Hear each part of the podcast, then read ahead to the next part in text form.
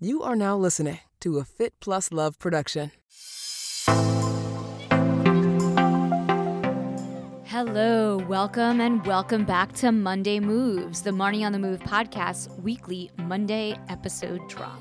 I'm your host, Marni Sala. Today, I'll be doing a recap of my Boston Marathon weekend, spectating and attending as media to many of the cool events that were happening all throughout the weekend. On Friday night, we pulled into Boston super late. I could already feel the hype and running vibe emanating from the city. I was there to spectate, cheer, attend a few media events, shakeout runs, meet up with new friends, and scope out the race as a way of officializing it on my vision board for 2025. I would say 2024, but it's a marathon and one of the most challenging to complete and to get into. So, to be realistic, I'm saying 2025. And since I'd like to qualify, I think it will take another year. I like to set audacious goals and then map out a strategy that sets me up for success. When I did the New York City Marathon in 2019, this was the plan to start marathoning and eventually BQ. Boston has always been the goal. Why? A lot of people ask me. So, my reason is because it's the oldest marathon, just wrapping up 127 years. I love the city. I grew up hanging out here from early days driving up for the weekend from my university in Connecticut to spending 10 years windsurfing and visiting friends on the Cape. I was even there during one of the biggest blackouts of all times, dancing at the A House in P Town, but that's not a running podcast. All right. I've been watching this race though on TV as far back as I can remember. And I was even watching 10 years ago during the bombing, which was so awful, sad, and devastating. It changed the sport and high profile races forever and amped up security, which is the way, unfortunately, of our world. Also, another podcast. I don't know how to explain in words the magic of the Boston Marathon weekend on Newbury Street and Boylston Street. It felt like a giant running festival. Every running brand has a pop up or storefront with experiential events from panels and talks with pro athletes, thought leaders, authors to shakeout runs to engage the running community where hundreds of athletes show up. There are brunches and just all out parties. Lots of great deals, giveaways, discounts. Even if you aren't running like me, it is an absolute blast. I am a runner, so this was next level. Since everyone is centered on two blocks, it feels like Times Square in New York City on a weekend, but with runners. It also kind of reminded me of Fashion Week in New York City, but again with runners. There is this incredible vibe lots of new brands, new products to discover, people to meet. And then there are tons of familiar products and brands that you already know shoes, gear, apparel, everything. The expo felt less impressive in terms of discovering new brands or really even engaging with brands I knew. And really felt heavily advertised and sponsor centric, which I get because sponsors pay for the race. But it was not nearly as interesting as what was happening in all of the pop ups and storefronts on Boylston and Newbury Street. Getting inside with the crowds felt a little extra. It was truly not my favorite part. But one great takeaway, though, from the expo was that I got to say hello to my friend Alison Désir, author of Running While Black, and she was signing books next to other changemakers and authors and runners. Lauren Fleshman, who is the author of Good for a Girl, A Woman Running in a Man's World, and Kara Goucher, author of The Longest Race Inside the Secret World of Abuse, Doping, and Deception on Nike's Elite running team. That was a major highlight, getting to say hello and connect with these three awesome women, runners, authors, and changemakers. All right, here's the play by play. Saturday morning, I went to the Tracksmith Shakeout Run, which also included 100 or so runners from the brand's community. There were lines out the door. And in fact, every store on Newbury Street seemed to be bustling at 8 a.m. on a Saturday. The streets were packed. After the shakeout run, since I wasn't running, which therefore it was more of a tempo run for me, I went over to the Brooks Hyperion house to hear a conversation with Alison Désir and Tommy Runs.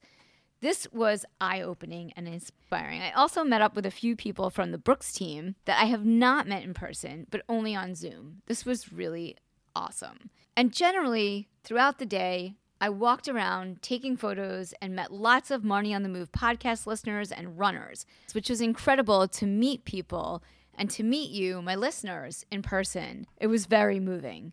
I was also giving out hats from TSG Media client All Day Running Co. and generally truly enjoying meeting runners, asking about what they love, about running, about the race, about Boston, what they were expecting, how many marathons they've already done, how many times they've done Boston, I talked to so many people and I only recorded a few of those conversations, but it was just really amazing and made me want to do this race even more.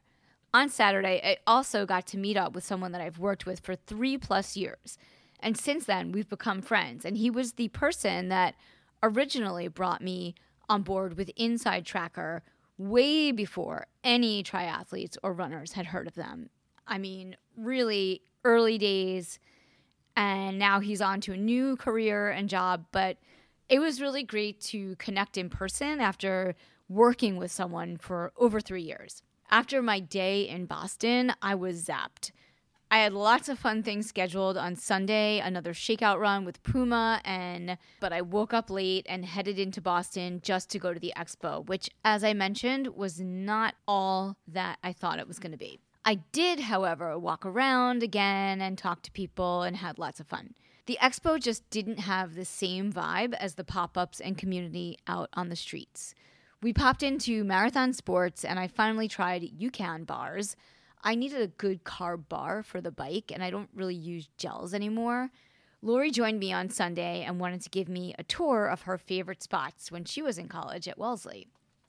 Monday, we watched from Wellesley College, and I got to experience the Scream Tunnel. Super cool. It's a tunnel of women, usually Wellesley students, that come out and cheer for all the runners as they run through Wellesley and past the campus. It's pretty awesome, I must say. The energy and the vibe, incredible.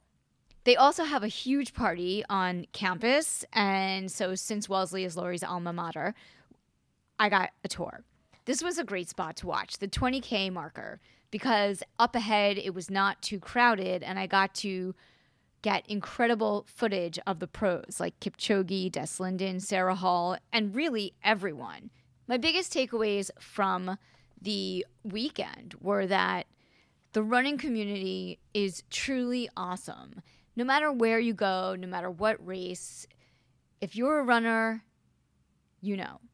And the vibe is amazing. It was just super incredible to just connect with so many people that are moved by sports and athletics.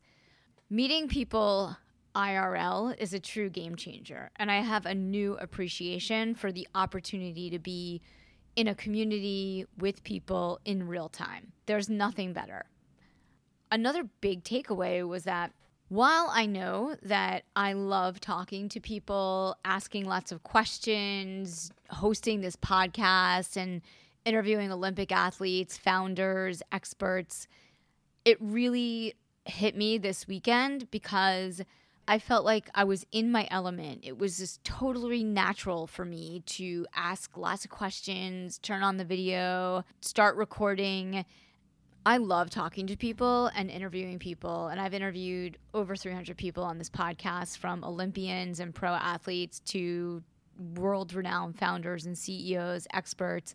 But what I really love is interviewing people that aren't any of those things, that are just regular athletes, passionate about what they're doing and getting to know them and how their journey has come to where they are now and where they started. And I just I just found that so exciting about the weekend, whether I was interviewing them on camera, off camera, for the podcast.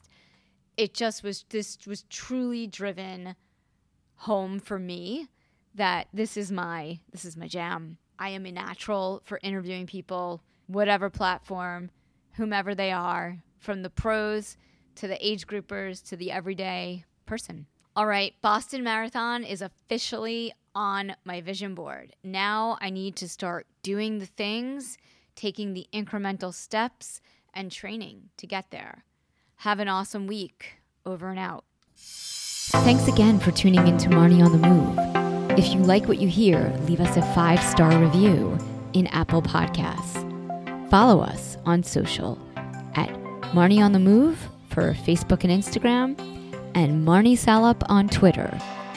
Head over to our website, marnionthemove.com, for more info on this episode, links in the show notes, and of course, sign up for our quarterly newsletter, The Download, to get updates, deals, giveaways, and information on future events for 2019. I want to hear from you.